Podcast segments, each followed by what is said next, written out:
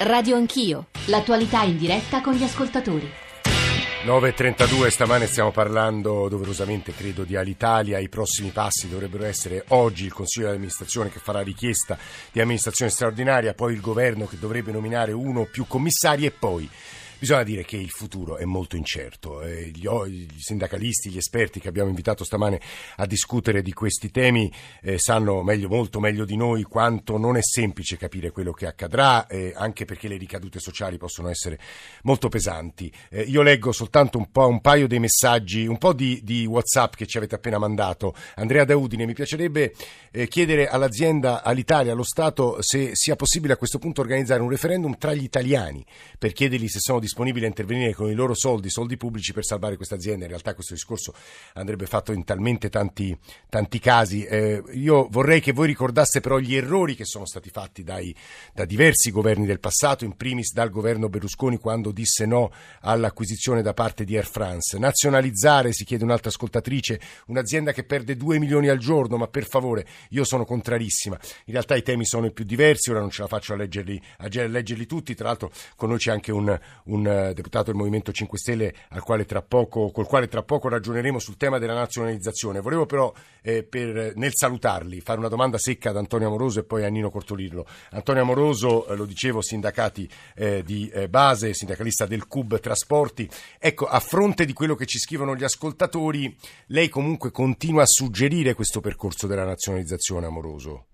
Allora, intanto stiamo parlando di un asset strategico per il Paese. Eh, ma di questo, amoroso, siamo sicuri, nel senso che, ora diciamo la verità, se c'è una domanda, a quella domanda faranno, daranno una risposta le altre avioline.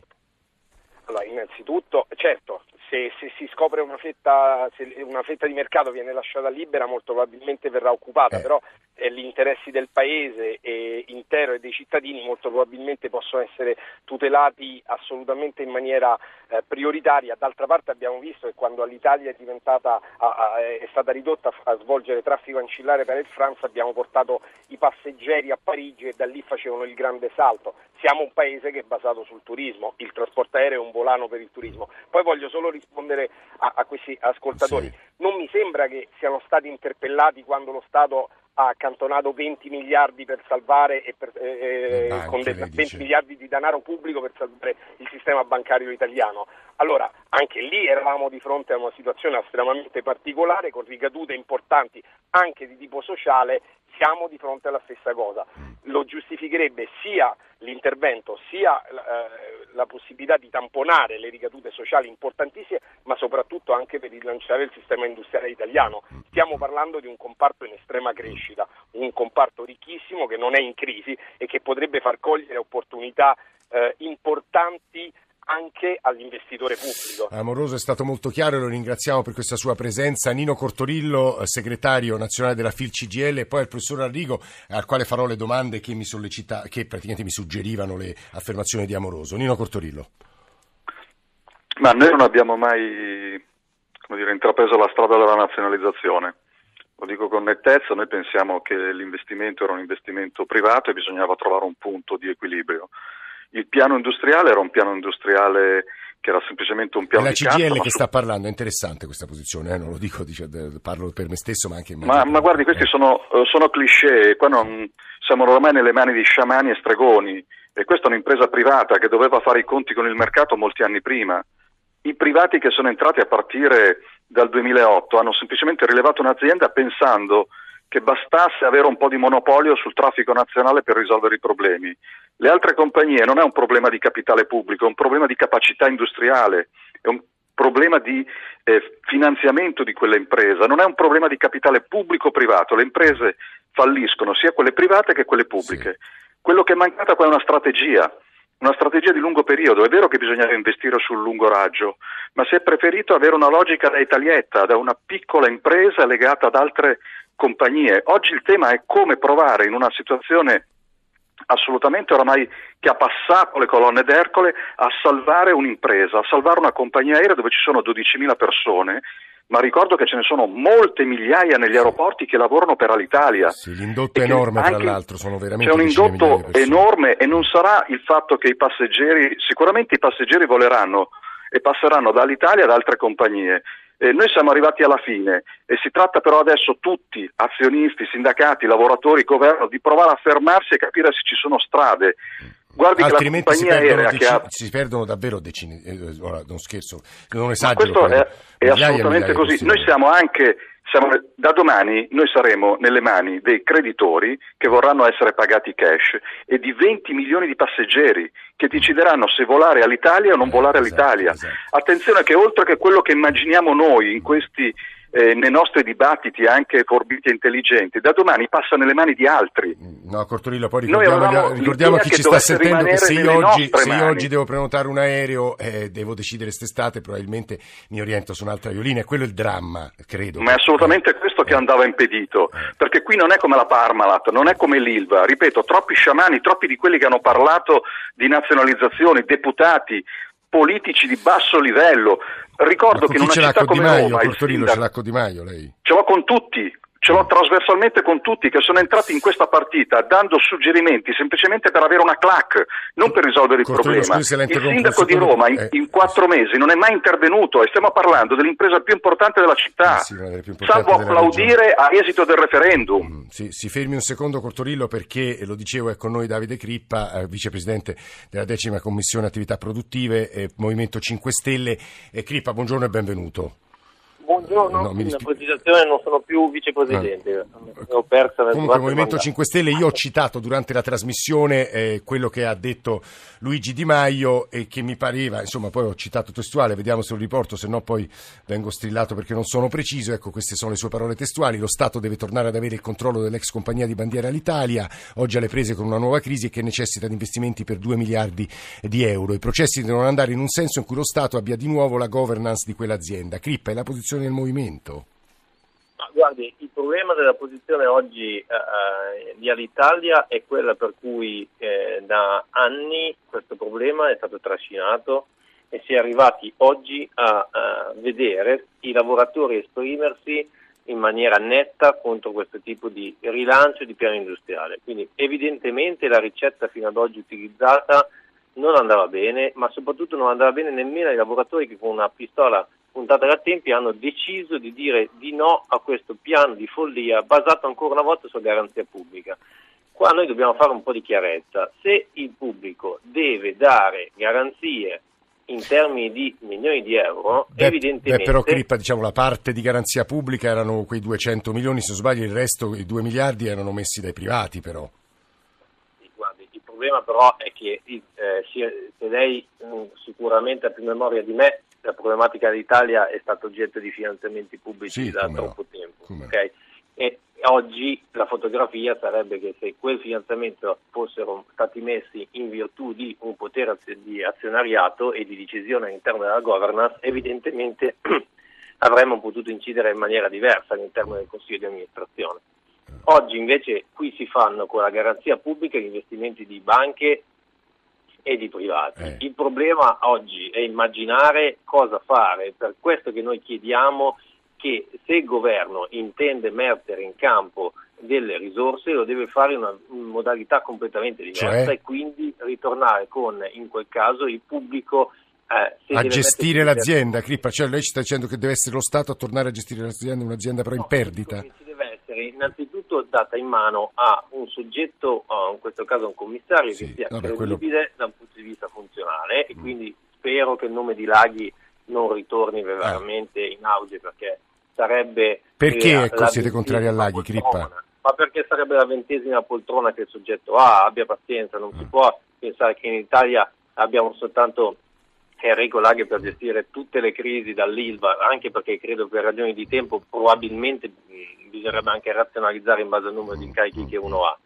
E quindi immaginare poi che lo stesso che è il presidente di Mitco, cioè ovvero del 49%. Però allora Crippa, ipotizziamo, arriva un bravo commissario, poi quale deve essere a vostro avviso, a vostro avviso assumo, magari lei parla a titolo personale. È reale di quello che può essere un piano di rilancio di questa azienda e, e mettere sul campo tutte le carte necessarie. Il problema è che oggi non si sapeva se in questo piano di rilancio era un piano di rilancio che andasse verso la compagnia low cost sì, o verso sì, una compagnia a lungo raggio, cioè non c'era una chiarezza, ma non l'abbiamo giudicato noi perché evidentemente noi non abbiamo deciso di prendere cioè, una certo. posizione. No, Crippa, mi dica soltanto, perché questo credo sia importante, la posizione, poi ovviamente lei non rappresenta tutto il movimento, rappresenta se stesso, suppongo, però, però se lo Stato alla fine ci deve mettere i soldi a suo avviso o no?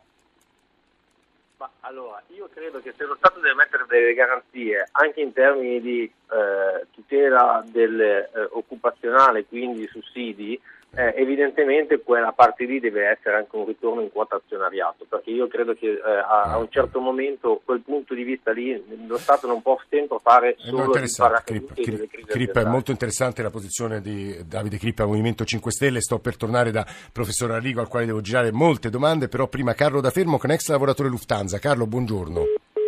Carlo è caduto? Carlo, però lo recuperiamo perché credo il suo intervento potesse essere interessante. Professor Arrigo, io se non me, non me le ricorderò tutte, ma insomma provo almeno a elencare quelle che mi sembravano molto importanti. Il paragone con i soldi messi dal nostro paese per salvare le banche. Dicevano però perché lì si sono messi 20 miliardi e nessuno ha alzato l'AI? Secondo, in realtà avere l'Italia risponde all'interesse del paese. Professor Arrigo, ci aiuti dalla sua posizione ovviamente. Ma parto, parto dalla seconda che è un po' più facile. Sì. Eh, diciamo così che eh, se l'Italia dovesse chiudere chiudere? Io mi auguro ovviamente di no, cioè mi auguro che il commissario riesca a mantenere in, in funzione l'azienda, a continuare a farla volare e, e, cerchi di rilanciarla, ma se l'Italia dovesse chiudere nel, diciamo, entro un certo numero di trimestri altre compagnie rileverebbero quelle persone che sinora viaggiavano con l'Italia. Però questo richiederebbe appunto diversi trimestri un po' di tempo e in questo, in questo, lasso di tempo ovviamente vi sarebbero problemi di discontinuità nei collegamenti principalmente sul territorio nazionale. Quindi all'Italia è un piccolo vettore, una quota di mercato molto piccola, ma sui voli domestici ha circa il 40% dei passeggeri trasportati. Quindi se domani l'Italia dovesse cessare i voli, noi avremmo in un anno 12 milioni di passeggeri che non saprebbero come muoversi eh, lungo il territorio italiano e questa ragione qui di continuità del, di un servizio pubblico sì. essenziale può indurre a un intervento pubblico anche in, un, in un'azienda che è al momento in perdita eh. e quindi è, in questo caso è un aiuto di Stato, deve essere autorizzato ma c'è anche una motivazione eh. e quindi l'Italia non può tollerare che da un giorno all'altro non vi sia più capacità di trasporto per 12 milioni di italiani che si muovono su destinazioni domestiche e quindi interviene, chiede un'autorizzazione per aiuto di Stato. Scusi professore, non può accadere come credo sia accaduto in Ungheria, cioè che tra la notte e il mattino EasyJet e Ryanair coprano quelle rotte? No, perché soprattutto alcune rotte sono in perdita, penso alla Calabria, penso alla Sardegna, che sono delle rotte diciamo sussidiate se non sbaglio professore. E giusto? poi l'Ungheria è piccola, l'Ungheria eh. è piccola, quindi mm. noi avremo bisogno di capacità per 12 milioni di, di passeggeri eh, solo eh, sui voli domestici. Uh, I voli EasyJet, Ryanair eccetera volano già quasi tutti pieni mm. e quindi siccome hanno un tasso di, di occupazione dei posti del 90% o più, quindi ci sono pochi spazi a bordo per prendere i passeggeri lasciati giù dall'Italia. Eh, e quindi c'è bisogno di una continuità del servizio. Questo potrebbe giustificare un aiuto di Stato che può essere autorizzato. Eh, quanto al, invece all'altra la, grande la parte, questione, la, la, parte strategica è quella di collegamento intercontinentale eh. invece, quindi sul breve raggio prima o poi arrivano gli altri, arrivano i low cost che trasportano gli italiani ex all'Italia, i passeggeri ex all'Italia e magari anche con tariffe più basse. Sì eh, però questo richiede un certo numero di trimestri, ah, ah, forse ah, un anno e mezzo di due. Arrigo, l'altra eh, questione, sulle banche i soldi li si sono trovati? Se c'è un'esigenza, quindi gli aiuti di Stato non sono vietati in assoluto e devono essere motivati e non possono essere un'alterazione della concorrenza. Mm. Quindi se noi aiutiamo un'impresa pubblica in perdita a rimanere in piedi e questo fa una concorrenza sleale con aziende che invece non sono aiutate e stanno in piedi vietato, da sole, questo ovviamente è vietato. Però se ci sono interessi di benessere collettivo, uh, l'aiuto di Stato può essere dato. Ah, e questo, e questo vale punto. tanto per le banche. Sì, sì, molto chiaro, professor Arrigo. Ah, quindi anche sulle banche, ma invece in termini di economia generale del Paese, perché salvare le banche è accettabile e all'Italia no? Se, se no, in realtà è anche accettabile salvare l'Italia perché si faccia una tantum e non, e non una cadenza di due o tre anni. Sì, Quindi no, noi sinora chiaro. abbiamo salvato dei progetti sbagliati e questo è l'errore. Mm. Abbiamo salvato in passato dei progetti gestionali che sono rivelati tutti errati.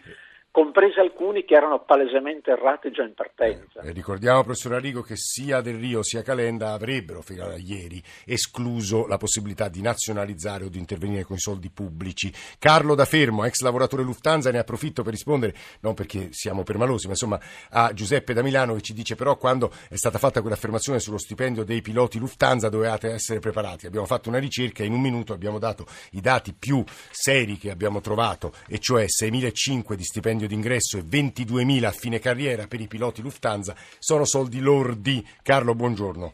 Buongiorno a lei e agli ascoltatori. Prego. Allora, io ho lavorato per 40 anni per la Lufthansa Sì. e devo dire che quando ho cominciato a lavorare per la Lufthansa la- l'Italia era una signora compagnia aerea. Inutile parlare dei- degli sbagli che sono stati fatti, dei non investimenti che sono stati fatti. Io faccio solamente presente che altre nazioni piccole, perché l'Italia non è una nazione molto grande, hanno venduto le loro compagnie aeree in modo che potessero rimanere delle compagnie aeree non più nazionali che dessero un, un un servizio adeguato al- all'utenza. Io non capisco perché l'Italia che che ha mangiato miliardi e miliardi deve continuare ad esistere con un management che non è in grado di gestirlo.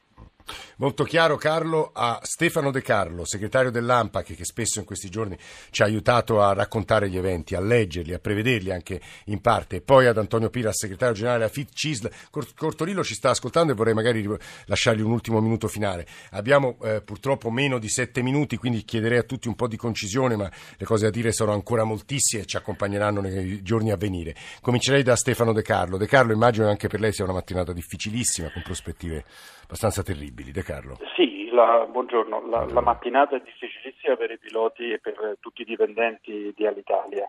Ehm, fare paragoni con, eh, procedure di commissariamento stile Blu Panorama purtroppo è una cosa bella da dire ma che non ha nessuna attinenza con la realtà. Blu Panorama è una realtà molto piccola ed è una realtà sostanzialmente inattivo operativo, cioè fa un'attività tale per cui è a dimensioni tali per cui riesce a stare tranquillamente in piedi da sola. Aveva un problema finanziario, il commissario lo ha risolto e adesso sarà venduta e necessita di pochissimi investimenti per poterla Sì, comprare. All'Italia All'Italia storia, ha un problema di eh, perdite strutturali operative enormi e ha bisogno di miliardi di euro. Quindi eh, purtroppo eh, non sarà uno scenario, è uno scenario molto brutto, molto oscuro, non sarà uno scenario eh, auspicabile quello dell'eventuale commissariamento che potrebbe essere deciso oggi. Eh. Lei che prospettive immagina, De Carlo? Insomma, lei non, non- non voglio fare i complimenti agli ospiti, ma lei spesso porta saggezza in questa trasmissione. eh. No, guardi, allora il, il problema è che l'Italia, eh, per essere proprio super sintetici, ha bisogno di soldi, quindi di iniezione di cassa importante per poter fare gli investimenti e di un piano industriale credibile. L'ultimo piano industriale prodotto andava nella direzione giusta ma doveva essere aggiustato. Eh, la- lo sforzo che si è fatto al Ministero dello Sviluppo Economico da tutti è stato quello di creare una condizione perché i soldi potessero entrare. È chiaro che parlare con 2 miliardi in cassa è un conto, parlare con zero soldi in cassa e con un commissario eh, che dovrà prendere in Esatto. mano una situazione eh, drammatica dal punto di vista industriale eh, è una cosa molto diversa e i lavoratori purtroppo sono incastrati e stritolati da questo, Da questo da meccanismo. questo sistema da questo meccanismo. eh, Io l'ultima cosa, Sì. eh, il populismo in questi frangenti non aiuta perché aiuta sicuramente la pancia delle persone, ma molto probabilmente nell'immediatezza dello sfogo. Poi dopo però c'è la realtà, quindi la realtà vuol dire avere una continuità di buste paga, una continuità di lavoro in un'azienda dove tanti hanno fatto già tanti sacrifici e hanno già dato tanto, quindi giusto a prendersela con gli amministratori perché sicuramente hanno sbagliato, i lavoratori non hanno colpe, però i lavoratori non vanno neanche illusi di soluzioni facili, che poi facili non sono. Stefano De Carlo è il segretario dell'AMPAC, pilota. Eh, Antonio Pira, segretario generale FIT CISL, immagino che, ora sarà la mia una presuppposizione, ma insomma che lei condivida l'approccio di De Carlo. Piras, buongiorno. Ma sicuramente sì, buongiorno a tutti, buongiorno. Eh, sicuramente sì, eh, oltre che di populismo parlerei di una, demogra- di una demagogia sfrenata, cioè non ci si può buttare a capofitto eh, su queste questioni speculando sulle, sulle sulla pelle delle persone sulle famiglie. Io conosco famiglie che entrambi i coniugi lavorano presso la compagnia e si trovano in una condizione veramente a questo punto preoccupante. Assolutamente questo non è da fare. Però Piras, lei è Cortorillo, sì. in questo momento a Radio Anch'io ci sono il segretario generale della FIT CISL e il segretario generale della FIT CGL. In questo momento sì. voi, voi, a, a, voi potrei addebitare una colpa. Piras, voi non avete capito i lavoratori, a lei e a Cortorillo, però... Il punto è questo, guardi, che in Alitalia non ci sono le rappresentanze sindacali unitarie. L'accordo del 10 maggio 2014, non voglio tediare gli, gli, ascoltatori, prevede che i referendum debbano essere fatti se non ci sono le RSU, noi l'abbiamo fatto addirittura preventivo rispetto a un accordo vero e proprio e questo è, questo è il fatto. Forse se ci fossero state le RSU in quell'azienda le cose sarebbero andate eh, diversamente. Eh, non abbiamo capito, noi siamo arrivati fino alla fine, oltre non riuscivamo ad andare, quel documento riassume tutti i punti ai quali si è arrivati durante la trattativa, abbiamo cercato di spiegarli ai lavoratori dell'Italia, ma altrettanti hanno spiegato cose contrarie a quelle che dicevamo noi, diciamo che sono stati ascoltati in maniera prevalente. Il problema è questo, al di là di tutto, ha prevalso davvero la rabbia dei lavoratori nei confronti di una dirigenza che ha presentato un piano industriale, la stessa dirigenza che ha portato l'azienda alla situazione in cui si trova oggi. Questo è il vero grande problema. Eh, Piras dice, e vado da Nino Cortolillo, CGL, ha prevalso la rabbia nei confronti di una dirigenza che in fondo ha fallito la propria strategia. Cortorillo, siamo però in quello che i francesi chiamerebbero un cul-de-sac, cioè una specie di angolo senza via d'uscita, Cortorillo. Assolutamente sì, io penso che i lavoratori abbiano dato un giudizio anche di noi, non eh. solo dell'impresa, eh, sì il populismo è tutto vero, abbiano, abbiano dato un giudizio eh, generale. Come se ne esce in questo momento sta, sta molto più ai decisori, in questo caso agli azionisti se decidono di dare corso a quello che avevano già ipotizzato. È vero, fare una trattativa subordinata al fatto che l'azienda fallisce se non c'è un accordo sindacale, lo abbiamo detto, io l'ho detto ripetutamente, è la peggiore situazione in cui un sindacato si può eh, certo. trovare. Eh, ma noi quella notte eravamo, io continuo a ritenere che abbiamo fatto bene, per me quello era un accordo brutto. Mm. L'ho detto allora e lo continuo a ripetere. Senza quell'accordo il giorno dopo il CDA di Alitalia si sarebbe riunito e avrebbe preso la decisione che probabilmente si appresta a prendere eh, oggi quello che abbiamo fatto è di consegnare ai lavoratori quella decisione. C'è chi era per sostenere quell'accordo perché voleva dire mantenere in vita l'impresa. Io parto sempre da una considerazione. Anche quello che oggi non vi va bene, se l'azienda continua a rimanere in vita, io lo posso migliorare. Ma se l'azienda muore, il tema di Alitalia sarà oggetto nei prossimi mesi semplicemente di dibattito di che cosa doveva fare il sindacato, non ha fatto, la rappresentanza, quello che era l'Italia, quello che non era. Ma il destino di quei lavoratori non darà risposta a più nessuno, tranne quei sindacalisti che continueranno a occuparsene e che non faranno magari la coda da qualche politico che pensa di un giorno nazionalizzare e il giorno dopo essere liberista. Senta Cortorino, le Perché in questa molto... grande confusione non se ne viene tutto. Le faccio due ultime domande, se riesce a rispondere in maniera rapida, ci fa una cortesia. Allora, sì. al governo che chiede vedete il secondo punto, dobbiamo aspettarci molte proteste nei giorni a venire, Cortorillo? Ma ovviamente secondo me ci sarà una situazione che non è assolutamente prevedibile, perché si passerà dall'euforia al tragico. E chi ieri sera festeggiava, festeggiava una vittoria che non durerà che poche ore. Chiaramente per questo io continuo a pensare che una classe dirigente che sta in tutti i luoghi in cui si decide di Alitalia, ripeto, sta al sindacato, sta all'impresa, sta al governo, sta alla politica, provare a fermarsi per impedire che appunto questo aereo viaggi ma sia senza pilota e non si sappia quale sia il destino. E, e sulle proteste lei mi diceva imprevedibile. Sulle proteste assolutamente imprevedibile perché, ripeto, quando si eh, agisce per rabbia e per istinto, quando poi decanta questa cosa e ci si rende conto e ci si renderà conto che la, il no non ferma tutto, perché le decisioni adesso ritornano in capo agli azionisti. Esatto. E le decisioni degli azionisti avevano già detto che cosa avrebbero assunto. Ripeto, qua non stiamo parlando di un'azienda di mille persone, qua stiamo parlando di un impatto che potrà avere oltre i 12 mila dell'Italia altre migliaia di lavoratori. Sì, sì, parliamo di una, crisi, di una crisi, industriale aziendale enorme e, per il Paese. No? E se posso dire sì. da, anche dal vostro dibattito, veramente 10 secondi, la forbice in cui ci si è trovati era tra l'opinione dei lavoratori assolutamente eh, legittima sì. di e, non ripetere e... le, le, esperienze del passato e quello che nel paese è prevalente e lo slogan nel paese è fatela fallire. Mm, senza nessun atto di solidarietà. No, sì, sì, no. Nino Cortorillo, Stefano De Carlo, Antonio Piras, CGL, AMPAC, CISL, grazie davvero. Siamo in chiusura, Fabio Lelli e Gianni Tola, stamane in console, poi la redazione di Radio Anch'io, Alessandro Forlani, Nicola Amadori, Alberto Agnello, Alessandro Bonicatti, Valentina Gali, in regia c'è Cristian Manfredi, adesso la linea va al GR1 a Radio 1 Music Club e poi si aprirà lo speciale della Radio Ne Parla dedicato alla liberazione. Avremo moltissime voci e seguiremo tutte le manifestazioni di stamane. Grazie davvero a tutti per l'ascolto, noi ci risentiamo domattina più o meno meno alle otto e mezza.